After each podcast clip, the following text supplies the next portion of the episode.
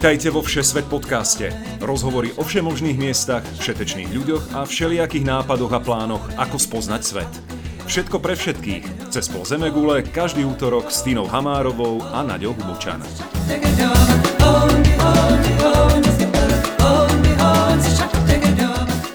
Ahojte milí poslucháči, moje meno je Tina a vy počúvate Všesvet podcast. Rozhovory o krajinách za hranicami Slovenska, typoch a možnostiach ako cestovať viac a možno aj za menej peňazí. Dnes je mojim hostom Zuzka Vitková. A pozor, prvýkrát v histórii nahrávame Všesvet podcast spolu v jednom časovom pásme, v jednej krajine a dokonca v jednej miestnosti. Zuzka je moja spolužiačka zo žurnalistiky a teda tiež novinárka. Počas štúdia si však dala ročnú prestávku a odskočila študovať tradičné umenie a kultúru do indonéskej Jogjakarty.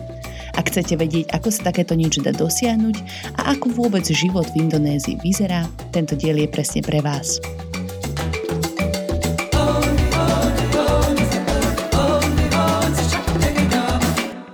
Tak Zuzka, ahoj. Ahoj. Vítam ťa v našom Všesvet podcaste. Konečne. Konečne. Prvýkrát osobne nahrávame v jednej miestnosti, v jednom časovom pásme dokonca. A konečne k tomu máme víno, aj kávu. Chcela som to nalievať z fľaše do toho, ale iba to strknem. Ja to mám ešte horúce.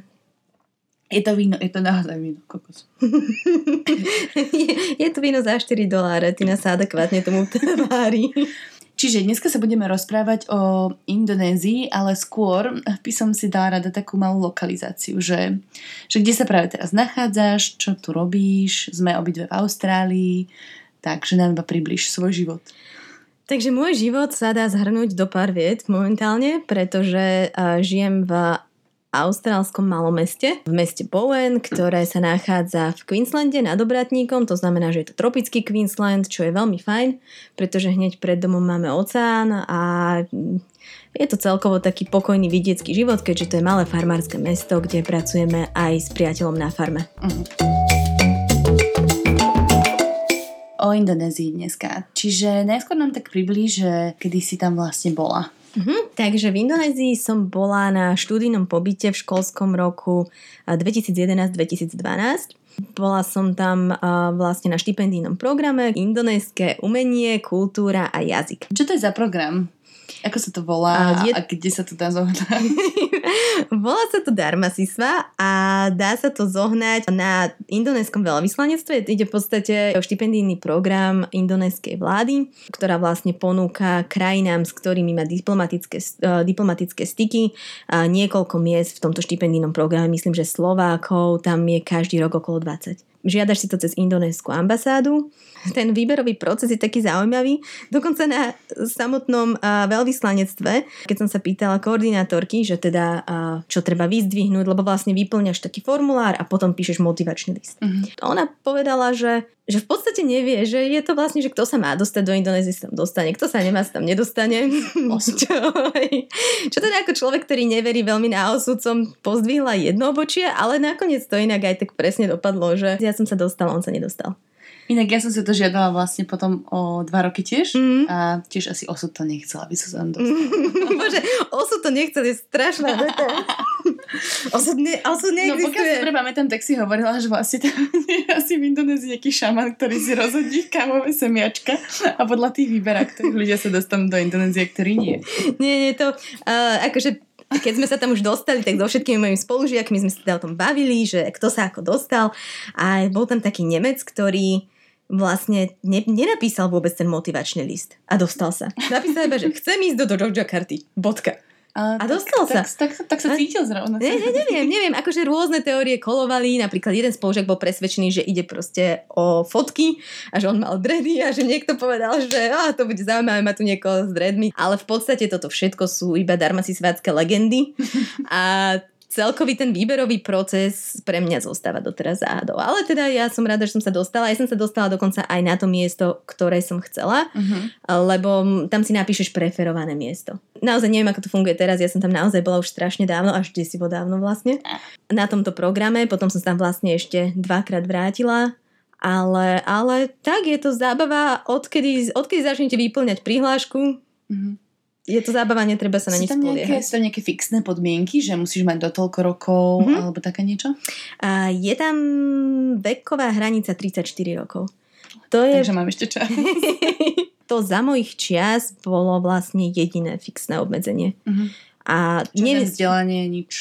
Nie, nie. Akože ono je to bonusom, asi, keď to človek napíše do toho, do toho motivačného listu a dá tam proste nejaké prepojenie, že ako by vedel to, čo momentálne študuje, alebo to, čo normálne robí, ako by to vedel prepojiť a vlastne ten motivačný list má hovoriť aj o tom, že ako vlastne tie nadobudnuté poznatky budete späť šíriť vo svojej krajine. Uh-huh. Čiže ši- ide v podstate o kultúrnu výmenu.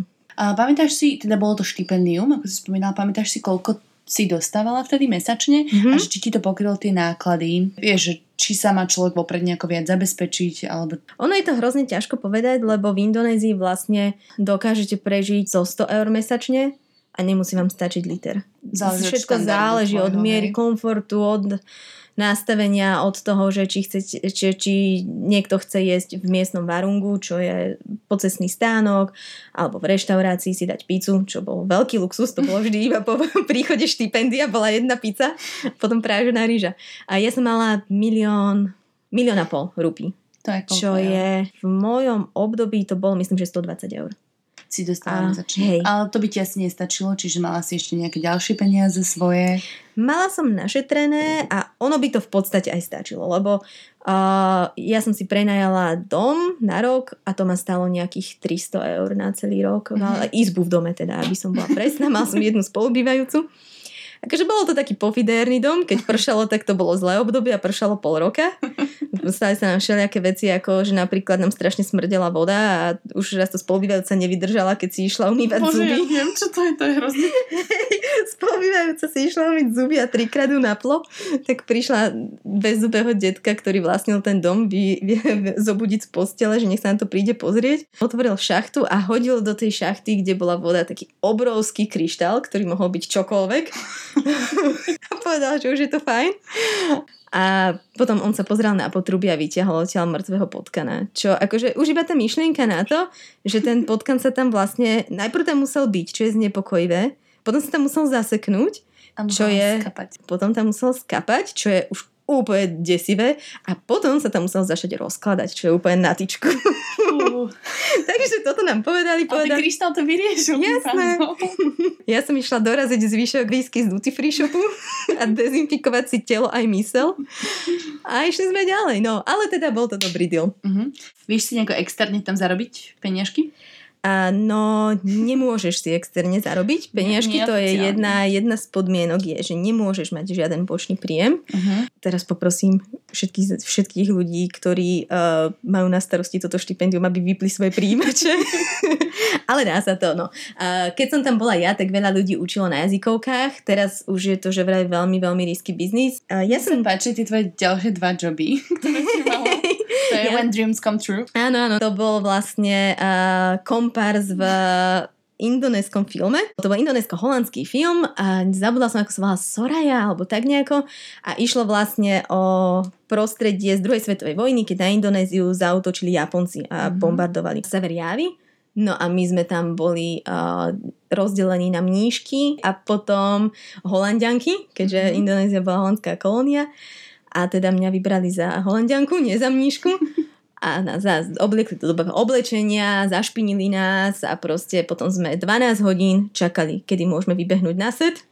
A čo bola tvoja scéna? No, presne 12 hodín som čakala na to, aby som sa posadila do kostola a potom som vybehla z kostola, keď prišli Japonci do samopálmy. A potom sme ešte, chvíľ, ešte sme boli v takom klubôčku schované a Japonci na nás strašne prísne mierili a my sme robili nie, nie. A to bolo po holandsky? Mali ste akože naučené? No, ja som nevedela po hansky, tak ja som hovorila, E, povedz nám možno viac o tom štúdiu, teda bolo to umenie, tradičné indonéske umenie. Ako vyzeral tvoj bežný deň? Tak v prvom rade štúdium uh, je trošku hoch výraz na to, čo som tam robila. Ale nie, ja som študovala v Jogjakarte, čo je jedno z kultúrnych centier a študentských centier celej Indonézie. Mm. A ja som tam chodila na ISI, to znamená Institút ceny Indonézia, v podstate nejaká kombinácia VŠMU a VŠVU u nás. Mm-hmm. A bola to veľmi prestížna škola, ktorá bola obrovská, akože obrovský kampus, kde bolo od fotky, filmu, tradičného tanca, tradičného divadla, výroby tradičných bábok na tradičné divadlo, batika, no proste úplne všetko to zahrňalo. Keď niekto naozaj veľmi chcel, alebo keď mal nejaké už umelecké základy, uh-huh. tak tam dokázal urobiť art exibíciu, exibíciu, dokázal sa dostať proste do orchestra a bolo to super, ale keď niekto prišiel bez toho umeleckého backgroundu, ako napríklad ja, uh-huh. tak uh, bolo dosť náročné čokoľvek spraviť. A v podstate naši učitelia nehovorili veľmi dobre alebo vôbec po anglicky a naše hodiny základnej indonéštiny začali 4 mesiace potom, ako sme tam prišli a už Logicky. študovali. Takže, takže to bolo trochu náročné, lebo najprv som uh, mala vyrábať tradičné bábky na indonéske tieňové divadlo a prišla som tam prvýkrát, hodina odpadla, prišla som druhýkrát, nevedela som nájsť striedu, lebo sa presunula, nikde žiaden odkaz a potom som to konečne našla. A všetci, všetci, si tam, všetci už mali bábky a všetci si ich robili, ja som nevedela ako, nikto mi nevedel povedať ako, takže bola som dosť frustrovaná a niečo som tam vyšmohdrichala. Mm-hmm. Vyzeralo to inak, naozaj to vyzeralo ako zo školy v prírode. Takže to, to bol trochu nedostatok. Tak nedostatočný guidance. Si sa našla? Nenašla som sa, našla som sa v tom, že som každý týždeň skúšala inú fakultu, bola som na balinéskom tanci, to bolo super, lebo veľa tam záležalo, ako aj u nás na škole, od učiteľa. Uh-huh. Indonéský orchester napríklad bol jeden z najprestížnejších uh-huh. a tam bola tá výučba naozaj striktná, ľudia chodili do školy proste 4 krát do týždňa, mali vystúpenia a tak ďalej. A potom ľudia, čo študovali fotku, neboli v škole nikdy. lebo tam boli párkrát, nikto nedošiel, potom nikto nevedel po anglicky. Možno fotili, len teda... No neviem, s tou babou, čo mala fotku, som bola dosť často v kontakte a nevedela som ju fotiť moc. A nakoniec som skončila pri batike. To bol mm-hmm. taký príjemný kompromis, lebo jednak to nebolo tak náročné, aby som musela mať nejaký umelecký background. Nejde o také batikovanie, že zauzliš tričko, namočíš ho do vody a potom do farby a potom ho oduzlíš. Je to ako kráslice slovenské. Ako kráslice, že? presne. Máš také pero, ktoré je naplnené horúcim boskom, robíš ornamenty na, na látku mm-hmm. a, a potom ho vlastne farbíš. No a tak to bolo fajn, lebo to mi raz niekto vysvetlil bavil a potom som to vedela robiť. Dokonca som si neskôr zohnala aj doučovanie uh, u takej pani. No, no, no, kde mm. som, ona mala prístroj a tam som si sedela a som si to, som si to batikovala. Ale teda nejakú veľkú umeleckú kariéru som ne, ne, nespravila. A tam ide skôr o to, že, že ľudia prídu do kontaktu s tou indonéskou kultúrou, niečo sa naučia a vlastne potom má byť cieľom to šírenie dobrého mena, že rozprávajú o Indonéziu, snaž, snažia sa e, tú kultúru nejako implementovať potom späť doma. Ja som napríklad o tom to, toľko rozprávala, že Indonézia podľa mňa mala dvojnásobný počet že, návštevníkov. Že my sme sa tam vybrali všetci spolu. všetci sa tam vybrali. A... Potom som tam ešte zorganizovala niekoľko, niekoľko medových týždňov, ktoré mali byť najprv úplne inde. A nie, do Indonézie chodte, Máme to je najlepšie. Máme tam náš warm-up night, pre teba, ako sme mm-hmm. do mhm. Indonézie, lebo sme všetci batikovali. ty si batikovala. No dobre, tak som batikovala. Ja som robila tradičný indonéský alkoholický nápoj a ty si batikovala. To je pravda. Inak musím povedať, že ja som to teda akože študovala tam, študovala. Ja som to teda tam akože snažila sa robiť rok a Tinka urobila proste väčšiu batiku, jak ja za ten rok. Dobre, poďme si trochu rozprávať o Indonézii ako o krajine. Mm-hmm. A pokiaľ si pamätám, tak má niečo cez 13 tisíc ostrovov, myslím, že Indonézia. Tak, a, tak nejak, no. Tak, tak skús povedať, že ktoré sú také najznámejšie a na ktorých si ty strávila najviac mm-hmm. času.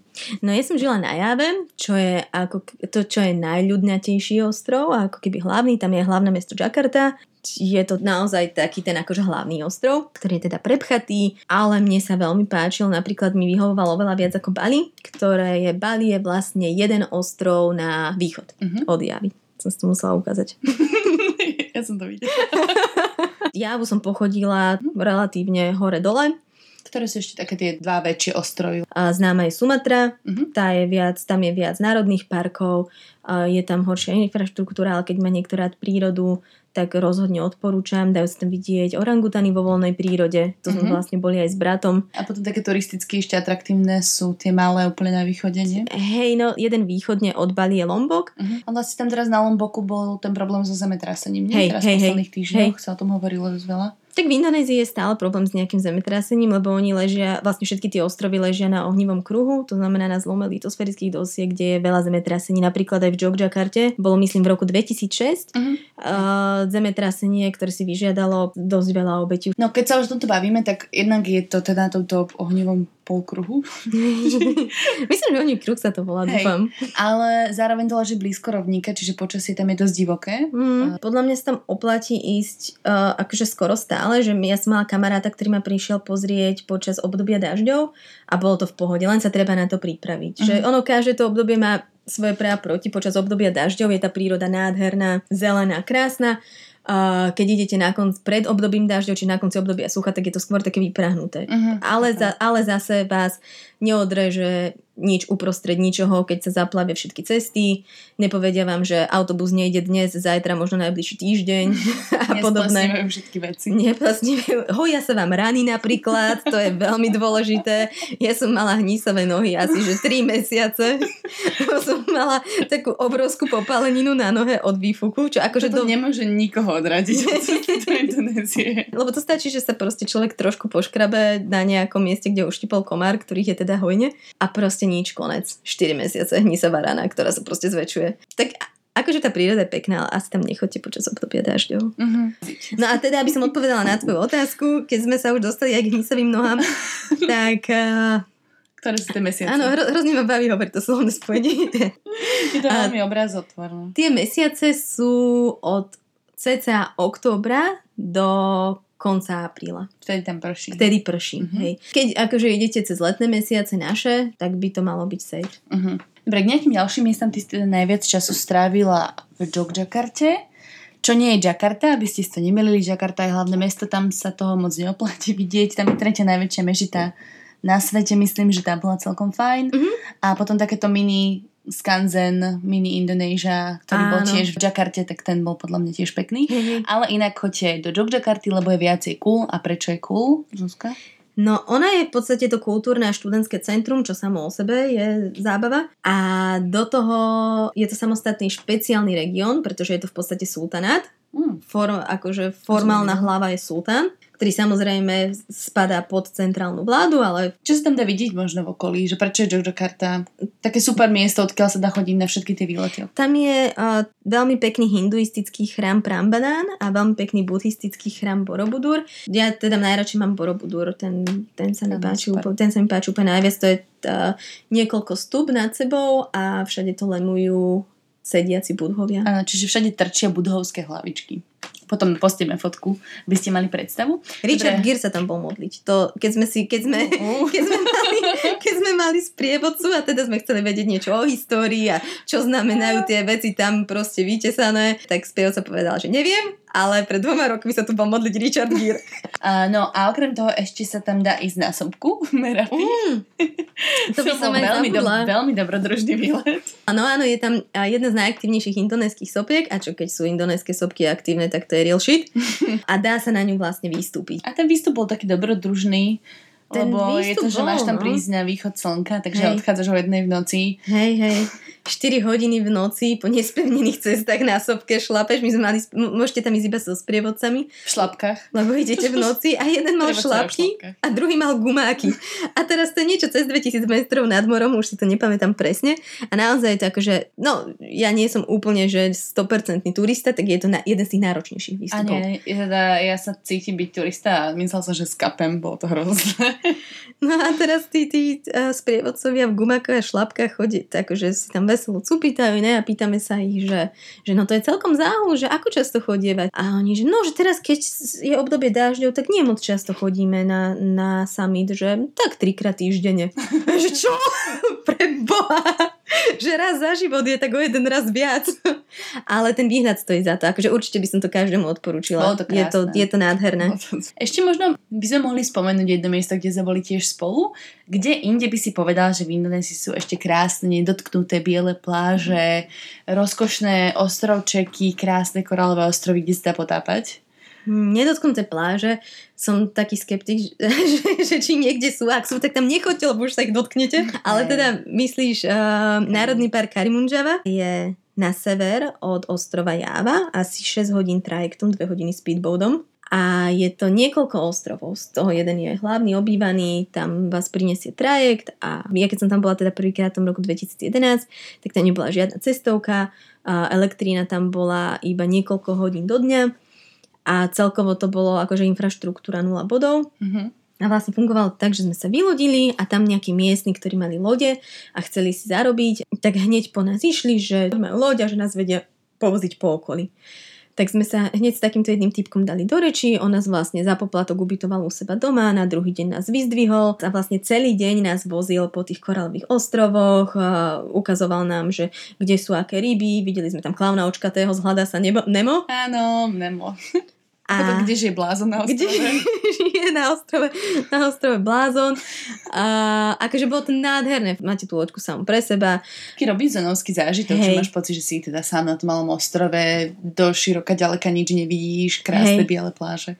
Toto je trochu taká priblblá otázka, ale naposledy mali naše typy, kde vidieť alky na Islande celkom úspech, tak povedz mi, aké zvieratka môžeš stretnúť alebo môžeš ísť sledovať v Indonézii. Teraz také, čo chceš stretnúť, alebo také, čo nechceš také, stretnúť? Čo, no, také, čo sú tam bežné. Také, čo sú tam bežné, tak môj dom susedil z jednej strany s rýžovým polom, mm-hmm. z druhej strany s mešitou a e, vlastne prvé, čo bolo keď som sa nasťahovala, tak mi povedala tetka, čo tu prenajímala, že uh, nech tam nechodím po tme, lebo že tam chodí veľa kobier. Tak ja, že oh jej, naozaj? Okay. A, a ešte mi teda povedala, že keď uvidím kobru, takže nech určite zavolám uh, takého starého detka z dediny, lebo že on sa živí... Myslíš kobramena? Kobramena, lebo že ten sa živí od chy- že ten chytá kobry a potom ich proste predáva na meso a na kožu a že to sa určite poteší. A teda akože uh, kobry nie sú tam, nie sú chránené, pretože keď sa premnožia, tak je zlé, čiže oni ich vlastne aj odchytávajú, a jedia. aby nerobili zlobu a jedia. A ja som tiež robila kobru a nie je to moc dobré. Odskúšali sme za vás. Mm, mm, mm. Strašne veľa kostí má. Pamätáš, keď sme kúpili kobru a pitona a ja som pitona dusila a potom sme... In your face. Takže som dusila pitona a popri tom sme, myslím, že vychutnávali miestne drinky a zabudli sme na to a bolo z toho... Vyhodili, vyhodili sme to, no. A nie, jedli sme to, dali sme tomu šancu, ale bolo to neuveriteľne rozvarené a všade boli mikrokosti. Mm-hmm. Možno ľudia nevedia, tak tam vlastne žije najviac moslimov na svete. Áno. Najpočetnejšia moslimská krajina. Je tam niečo, čo by turisti mali rešpektovať? Určite áno. Akože vždy, ako vždy, keď človek ide do nejakej inej krajiny, tak je fajn si o tom niečo zistiť a, a nebyť úplný buran, mm-hmm. ktorý proste tu som došiel, rozhadzujem svoje európske peniaze. Takže určite je fajn neobliekať sa nejako veľmi vyzývavo, keď ide človek mimo rezort. Nie, nie, nejde tam až tak o to náboženstvo, ide o to, že je to proste tradičná kultúra a aj na Bali sa mimo tých letovísk a mimo, uh, mimo tých hotelových komplexov alebo mimo nejakých barových štvrtí, party štvrtí a tak ďalej, tak sa ľudia zahalujú. Mať taký common sense. Proste, Proste dobrý den, cozy ven, to akože... no, akože keď to budete mať, tak nikto po vás kameňom nehodí. Hej. Videla som tam milión bab proste do obliekaných, takže som si dávala facepalmy a nikto proste vás ani nejako nehodí. Teda vlastne to nie je pravda, lebo kamoške, ona je kamoške taká babka kopla do kotníka a niečo si dudrala. Ale, ale budú na vás strašne pozerať, lebo je to proste nezvyk. No. Takže presne som vždy skapíňala, keď sa niekto stiažoval, ako tí Indonežania tak čumia na kozy, no tak si ich zakry. Napríklad, keď sa človek ide kúpať na pláž, ktorá nie je turistická, nie je pri komplexe, tak oni sa kúpu oblečení. Uh-huh. Proste nekúpu sa v plavkách, pretože je to nemysliteľné, aby sa čajka vyzliekla do spodného prádla a išla tak do vody. Ako znova je to na báze osobného rozhodnutia, ale potom sa treba pripraviť akože na lepkavé prstíky, ktoré sa, ktoré teda sa niekedy... zase prísť, keď si oblečený ale, no, Treba sa celkovo prepra- pripraviť. Ja som tam chodievala vždy akože v nejakých gaťoch aspoň pod kolena a v normálnom tričku s krátkým rukávom do vody. Ale teda lepkové prstíky boli aj tak. Hej, keď... hej, hej, keď sme tam sa jašli vo vlnách a vždycky sa vedľa nás vy, vynoril iný indonéský chlapec, ktorý sa akože topil a preto nás strašne ošmatkával. Bože, prvýkrát si pamätám, ako malo blázni sme sa vo vlnách, ktoré boli naozaj také, že akože práčka, že zmietnú a ruky, nohy všade, zlomená chrbtica na trikrát a vrazila som nohami a všade som mala ruky nejakého typka a hovorím si, že bože chudáček, jak som ho ja zrámovala, dúfam, že som ho nekopla proste niekde do rebier. No a proste druhýkrát, tretíkrát hovorím si, no my máme na seba šťastie. Štvrtýkrát už keď som cítila akože zobrete na vnútornej strane stehna, si hovorím, že toto nemôže byť vlna preca. tak som sa vynorila s hrozivým pohľadom Ale O nič, nič. nič, som, som, som, som, omylom som sa ocitol, topil, sorry. no. A aké ešte iné náboženstva sú na, v Indonézii? A teraz celkom ma zaujímajú také tie také netradičné náboženstva. Akože animistické? Také animistické, lebo existujú miesta v Mhm. Indonézii, kde, kde stále ako keby... Hej, hej, kde sú šamani Áno, a... presne tak. Viem, že nejakí spolužiaci, ktorí sa o to zaujímali, boli aj na nejakých obradoch a na nejakých obradoch čiernej mágie, kde sa podrezávalo kura a potom sa pila jeho krv. To bolo ale... niekde na Sumatre? Nie, to bolo Sumatra? inak v Jogji. Akože nie priamo v Jogji, ale niekde v nejakej dedine pri. OK. Ale teda... nie ďakujem. Nie. Nie ďakujem. Ja vo svojich 30, takmer 30 rokoch spím so zasvieteným svetlom, kedykoľvek nikto nie je doma. Naozaj nepotrebujem piť kuraciu krv na okultnom obrade. Takže toto išlo mimo mňa a hlavne v Indonézii je proste veľmi veľká poverčivosť. Takmer vlastne všetci, aj mladí ľudia, s ktorými som sa bavila, veria na všelijaké sily, čisté, nečisté, ktoré ti môžu spraviť zle alebo dobre a na duchov a tak ďalej. Takže tie príhody z tých som počula nespočetne, aj napriek tomu som hovorila, už mi nič nehovor. Ale teda kamaráti, čo žili na Sumatre, tak uh, mali zážitok taký, že boli na, boli na školskom výlete a ich spolužiačku Indonežanku posadol duch. Akože oni obaja sú ateisti, proste neveria na nič okrem rácia a hovorili, že to bol veľmi zaujímavý zážitok, lebo že hneď potom, ako sa to stalo, tak ten kamoš hovoril, že si googlil na pelikáne, ako sa čo najrychlejšie dostane domov, že chce byť obklopený už len technikou, ruchom veľkomesta a jediný spirit, ktorý chce je ten, čo má v, po- v pohári. A že to bolo veľmi teda desivé a že to v podstate môže byť čokoľvek, sme sa to potom skúšali nejako racionálne vysvetliť, že proste nejaký nervový breakdown alebo čokoľvek. Proste boli na nejakom e, školskom výlete v horách a že zrazu si ten kamo všimol, že všetci nejak tak akože nejaký ruch sa strhol, učitelia behajú hore, dole, no proste niečo sa stalo tak sa išiel pozrieť hore a tam bola ich spolužiačka, ktorá nepríčetne s vyvalenými očami na posteli jačala. Traja učitelia sa ju snažili proste držať pri zemi Mhm. a ona sa proste stále jačala najviac. No proste úplný exorcista. Potom došiel nejaký učiteľ a začal nad ňou proste odriekať a, a nič a potom sa proste prebrala a potom bola akože normálne a všetci išli dopozerať si program, ne, dať si druhú večeru a spať. Potom sa pýtali tých učiteľov, že ako si všimli, že je posadnutá a tak ďalej a že ona mala furt takú voňačku, čo si proste akože voňala, keď Mhm. bola normálna a že sa celý deň správala tak nejako inak, takže učiteľ za ňou došiel s tou voňačkou, dá je to ovoňať a ona povedala, že fuj, to čo je. A už bolo exorcizmus. A že ona si nepamätala vôbec ten deň, lebo to bola nejaká, nie kamoška, ale známa, tak sa potom jej na to pýtali, že čo sa jej stalo. Ona, že posadol ma duch, pohoda, jazz. A že, že si nič vlastne nepamätá z toho dňa. Čo sa týka, toto je moja obľúbená téma, Indonéžania a time management. A, Lebo ak teda ľudia z Južnej Európy a Latinskej Ameriky hovoria maňana, že však to zajtra vyrieši, tak Indonéžania sú v úplne inom leveli. A že v akom asi až? Tak Indonéžania majú tiež uh, to zakorenené až v jazyku, pretože jedna z takých najznámejších indonéskych fráz je jump karet, to je naťahovacia hodina, alebo gumená hodina. Mhm. To znamená, že presne to, čo to znamená, že prídem za hodinu, môže znamenať dnes, zajtra, pozajtra, nikdy, za 20 minút, za 30 minút, kedykoľvek. Mhm. Ďalšie, uh, ďalšie slovo, ktoré reprezentuje ich postoj k času, teda celkovo taký kultúrny postoj k času, a je zajtra, besok, Mhm. pretože besok ako zajtra znamená aj zajtra, aj budúcnosť. To znamená, že keď sa ťa spýtam, že napríklad landlorda sme sa pýtali, že nefunguje nám žiarovka, vymenili sme ju a stále to nefunguje, takže asi je problém niekde inde že či sa na to príde pozrieť, tak sa usmeje a povie, a besok. A ty nevieš, či je to zajtra, alebo že či ďalší rok si bez žiarovky. Myslím, že to boli dva týždne. Ale vlastne je to v pohode. Každý to rešpektuje, že na minútu presné plány presunov po Indonézii, alebo hociaké na minútu presné, hociaké na, ho- hociaké na deň presné plány by som si po Indonézii nerobila. Čo sa týka nejakej logistiky, keď by som načala, Mhm. Ako sa viem presúvať v rámci Indonézie? Viem, že v rámci mesta je najlepšie sa presúvať na motorke, ale keď chcem ísť napríklad v rámci jedného ostrova alebo práve medzi rôznymi ostrovmi, ako si to viem zabukovať a ako sa viem na to hlavne spolahnuť? Mhm. Spolahnuť žiadnu. Určite Ani spola- vlaky? Autobusy? Akože Áno, tam je tá pravdepodobnosť, že ten vlak, že vlak odíde, je pravdepodobnosť väčšia, že autobus menšia a tak ďalej, ale že úplne 100% nie. Mm-hmm. Tak ale to sa vlastne ani na slovenskej železnice nedá úplne 100% spolahnuť.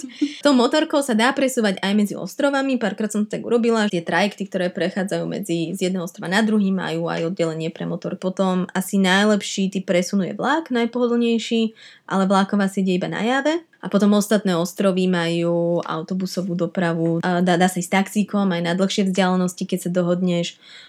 Dá sa prenajať mikrobus, s ostatnými turistami alebo s kamošmi, keď sa dohodneš. Uh-huh. A stojí to za pár šupov. Hej, hej, je to veľmi lacné. Ja si nepamätám tú cenu, viem, že sme išli, myslím, že 12 hodín nočným vlakom, v prvej triede klimatizácia, bolo to nejakých 12 eur? 20 myslím. 20? Mm-hmm. 20 hej, eur? 20. Ale bol to vlastne celonočná jazda. Hej. A potom ten autobus 8 hodín. Ten bol podľa mňa tak 12-13. Mm-hmm. Autobusy sú lacnejšie. Mm-hmm. Ono aj pri tých vlákoch, znova ako som hovorila, že tam na Indonéziu sa nedá stanoviť budget, že je to vlastne iba o tom, na aký komfort je človek zvyknutý. My sme išli z hlavného nástupišťa. Keď si zvolíš ísť zo šupackého nástupišťa z predmestia, kde odky chodí šupácky vlak, tak ťa toto celé stojí 8. Mm. Lenže si máš uh, tvrdé lavice, ktoré nemajú miestenky a ideš s kurkáma. Ja som si raz takto povedala, že už zvyknutá na indonéský rozpočet, že ušetrených 10 eur, veď z toho viem týždeň vyžiť alebo dvakrát ísť na pivo. Jasné, idem do toho. Išla som nie 12 hodín, ale nejakých 17 a išla som na tých tvrdých drevených laviciach pod rukou jednou som mala nejakú kurku v noši, čo mi tam teta šupla a na druhej strane som mala kurie oko z tetiných dvoch, ktorá si vyložila na mňa nohy. Kde viem hľadať tieto spoje? A teraz myslím ešte tie vlakové a autobusové. Kde, kde ich viem nájsť? Na internete? Alebo sa ma pýtať? Teraz neviem, ako to presne teraz. Predpokladám, že je na to nejaká prehľadná apka a ako všade, ako sme cestovali po Číne, po uh-huh. Indii, že je to teraz, že brutál easy. Má taká stránka to 12 Go Asia? Áno, áno, áno. Niečo? No, takže tam je to isto. V tom roku 2011 som si to chodila kupovať na vlakovú stanicu, čo bol vždy dosť traumatický zážitok, lebo si vytlačila taký čakací lístok a potom si mala, že 1 až 8 hodín čakania. Potom som zistila hack, že vlastne si to, že si lístok na vlak vieš kúpiť aj normálne v samoške v mm-hmm. Indomarete. A Indomaret je taký indonéský 7-Eleven alebo indonéska proste moja samoška. Takže tam som vlastne iba ukázala ten spoj a teta mi vytlačila lístok, takže som oplakala všetky tie hodiny, čo som strávila na vlákovej stanici a už som chodila iba do Indomaretu. Teraz k tým motorkám teda, mm-hmm. čo potrebujem na to, aby som si vedela požičať motorku? Ideálne medzinárodný vodičský preukaz. Vedia za to pokutovať. V Indonézii za to vedia pokutovať a ako aj vo veľa iných uh, juhovýchodných uh, krajinách je tam proste dosť veľká korupcia medzi policajtmi, čiže oni vlastne ešte nekontrolujú kvôli tomu, aby zistili, že či naozaj to máš a ideš podľa pravidiel, hej, mm-hmm. ako by to malo byť. Ale v podstate sa snažia nájsť špeciálne turistov, lebo vedia, že turisti si povedia, a veď to netreba a potom vlastne chcú od teba úplatok. Uh-huh. A ten úplatok, keďže samozrejme ty si porušila pravidlá, ktoré sú oficiálne, môžu byť bariaké. Hlavne na Bali veľa zastavov, lebo tam je veľa turistov a proste oni majú právo ti zabaviť motorku, ktorú pravdepodobne máš požičanú z nejakej požičovne a myslím, že o takéto problém nestojí. Alebo vôbec doťahovať sa v takej nepríjemnej situácii s policajtom, že koľko mu dáš úplatok, alebo že či pôjdeš na nejaký súd, alebo čo, alebo no proste ten medzinárodný preukaz stojí 6 eur Hej. a pol hodinu času, takže určite to každému odporúčam. Ako sa medzi Indonéžanmi dorozumievať najlepšie? Rukami, nohami, alebo aj po anglicky. Akože v tých turistických centrách, a kde je naozaj, kde sú nejaké pamiatky a kde chodí veľa turistov, tak tam sa dá normálne v pohode po anglicky. A keď ideš trošku viac mimo tých hlavných trás, tak uh, sa dá presne rukami, nohami alebo do prekladača si napíšeš a, prelo- a preloží ti to a tomu ukážeš. A v podstate indonéština je veľmi jednoduchý jazyk. V podstate je to ja Tarzan, ty Jane. V podstate iba máš nejakú slovnú zásobu a lepíš ju za seba. Uh-huh. Keď chceš povedať množné číslo, tak to slovo zopakuješ. Dieťa je Anak a deti sú Anak Anak. Takže akože tá oficiálna indonéština alebo akademická indonéština je komplexná, náročná, ale na ulici sa dorozumieš to úplne jednoducho, kde lepíš tie jednotlivé slovíčka za seba. Čiže čo sa ti oplatí vedieť? Ja si pamätám Soto Ayam, S. Jeruk Sadik, Sadiki Gula nie mm-hmm. Becky Sadiky. A čo znamenalo, že sa objednala práve koraciu rýžu a limonádu s malou cukrom. Takže takéto základy. No. Sa oplatí vedieť? Hej, hej, určite a človek jednoducho, akože relatívne jednoducho sa to naučí a vie povedať, hlavne akože oplatiť sa vedieť povedať, že bez cukru, lebo cukru je všade strašne veľa. A pre ľudí, ktorí nemajú radi štiplavé, ešte je aj tida pedas, neštiplavé. Keď sme pri jedle, tak sa môžeme teraz porozprávať o indonéskej kuchyni. Uh, vieš vymenovať, čo nemôžu žiadni turisti vynechať? No najpopulárnejšie sú asi nasi goreng a mie goreng, čo je Mhm. pražená rýža a pražené rezance. Potom je to rôzna variácia na soto, čiže na polievku. V podstate ako keby každý ostrov alebo každá nejaká oblasť má svoju vlastnú variáciu na to. Moje najobľúbenejšie je soto betawi, Uh-huh. čo je jakartská polievka, keďže sa Jakarta kedysi bola Batavia. To je... Hm? Kafe Batavia. Kafe Batavia, čo je historická kaviareň v centre Jakarty. A keď idete hore po točitých schodoch, tak sú tam všade akože nejaké osobnosti známe, čo to, na, čo to, čo, čo to navštívili, tú kaviareň. A sú tam podpísaní. Nie, že je tam, že fotka Obamu, a je tam, že Barack, Barack Obama, je tam, tam nejakí herci tam boli, no proste. Všetci sa podpísali. Všetci sú podpísaní a potom je tam Ivan Gašparovič, ktorý tam napísal kaviareň Batávia na miesto svojho podpisu. No, dobre, takže uh, Soto Batavia, aké ešte? Aha, Renda. Áno, rendang to je veľmi, veľmi pomaly varené hovedzie. Zmesi korení na kokosovom mlieku, to je výborné. Uh-huh. A zelený sambal, čo je... Štipla vina najväčšia, ale teda je to evidentne dobré. Áno, v tomto zelenom sambali, ktorý je typický pre padangskú kuchyňu, padang je na Sumatre, ale je proste kyslo štiplavý, čo je moja najobľúbenejšia kombinácia na svete. Ja som asi nikdy nejedla. Ale možno trošku, určite trošku som si dala. No a nesmieme opomenúť najlepší indonéský dezert. O, áno, martabak ide o koláč, ktorý, keď vám poviem, že z čoho je zložený, tak je to proste, že to sa nemôže jesť. To sú proste akože instantné upchatie všetkých ciev, obezita a kardiovaskulárne choroby. Je to večerná sladkosť, pretože to dáva zmysel, kedy by človek chcel najtučnejšiu a najnezdravšiu vec jesť ako večer. Čiže martabákovské stánky vychádzajú len po zotmení, cez deň ich nikde nájdete. Áno, ale je to asi, že dvojcentimetrové cesto, Uh-huh. A teraz me, uh, medzi to sa dá čokoláda, salko, banán, strašne veľa margarínu a sír. A je tam toho strašne veľa. Na to sa dá znova tá strašne tučná palacinka a celé je to proste najviac upatlané od oleja, od všetkého. A potom proste to zožerete ešte normálne, že pri kolese toho stánku takto, že. Dobre, otázka alkoholu. Mhm. O, Spomínali sme Indonézia, moslimská krajina, nie je úplne až tak jednoduché tam zohnať alkohol, ale zároveň to nie je až také náročné. Čiže aké sú možnosti?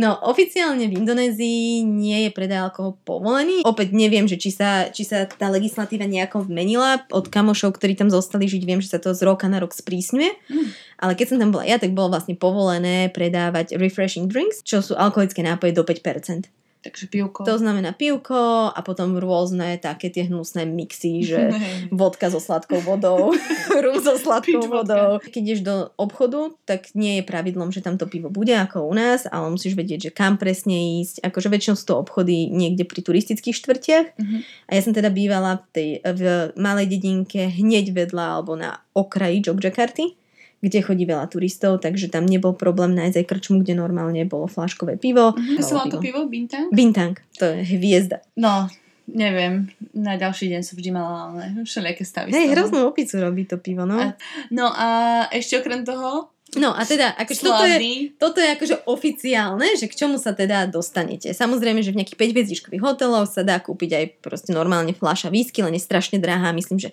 fľaša Jacka Daniel sa stala 80 eur. Samozrejme, že sa tam robí pančovaný alkohol, samozrejme, že ľudia pália lavorovicu. Samozrejme, že ročne akože dosť veľakrát sa Indonézia dostane do novín s tým, že zomrela polka dediny Mhm. a druhá polka je slepá. Predtým, než som išla do Indonézie, tak som si toto presne googlila, že sa tam predáva proste arak domáco pálený alebo chiu, Mhm. čo je podľa mňa pôvodne antimosquito lotion alebo hoci čo, čo sa dáva do motora. Ale teda dá sa z toho mať aj kvalitný večer. predpokladám, že fetovanie to len je zdravšie. Mhm. No ale samozrejme, bola som na nejakom prvom žúre, spolužiaci tam pili a hovorím si, že oni to pijú, už tu sú nejaký rok, zatiaľ vidia všetkých mojich 5 prstov, ktoré my im ukazujem a že jasné, že takto ochutnám. No, nebola to láska na prvý glk, Mhm. ani na druhý. No a ten slávny klotok. ten slávny klotok je z Araku. Aha. Je to taký mix ako Nescafe 3 v jednom. A- sú rôzne druhy, je tam myslím, že orechový, vanilkový, čokoládový, čokočíno, mokačíno, hej, a akože chutí to pritímať rovnako, a keď do toho dáte arak, tak to už akože chutí úplne, úplne rovnako.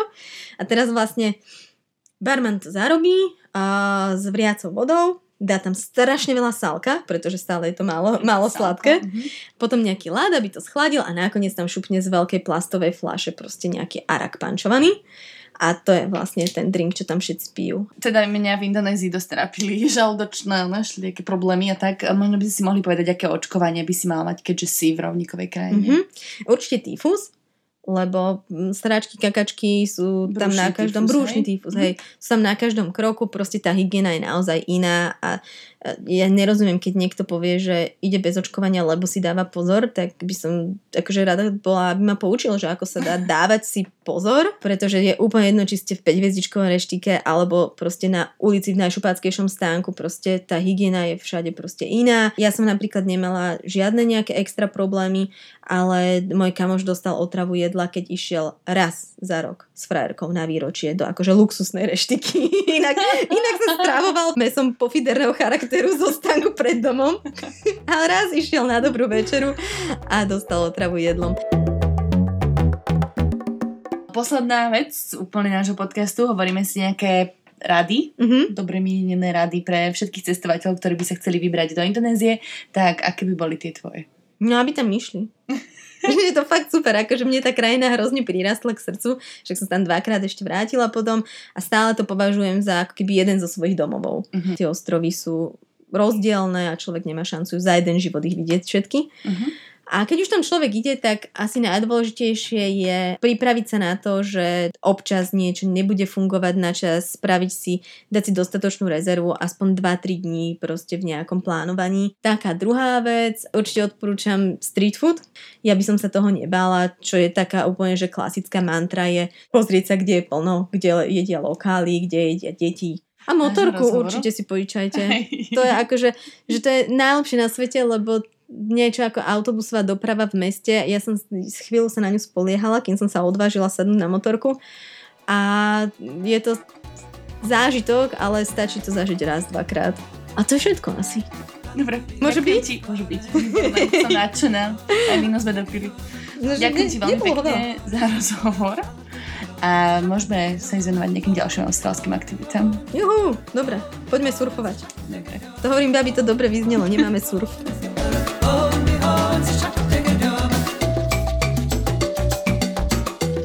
Milí poslucháči, ak si s nami docestovali po Indonézii až do tohto bodu, viete, že ak nemáte ešte po 35-ke, indonéske insitné umenie na vás stále čaká.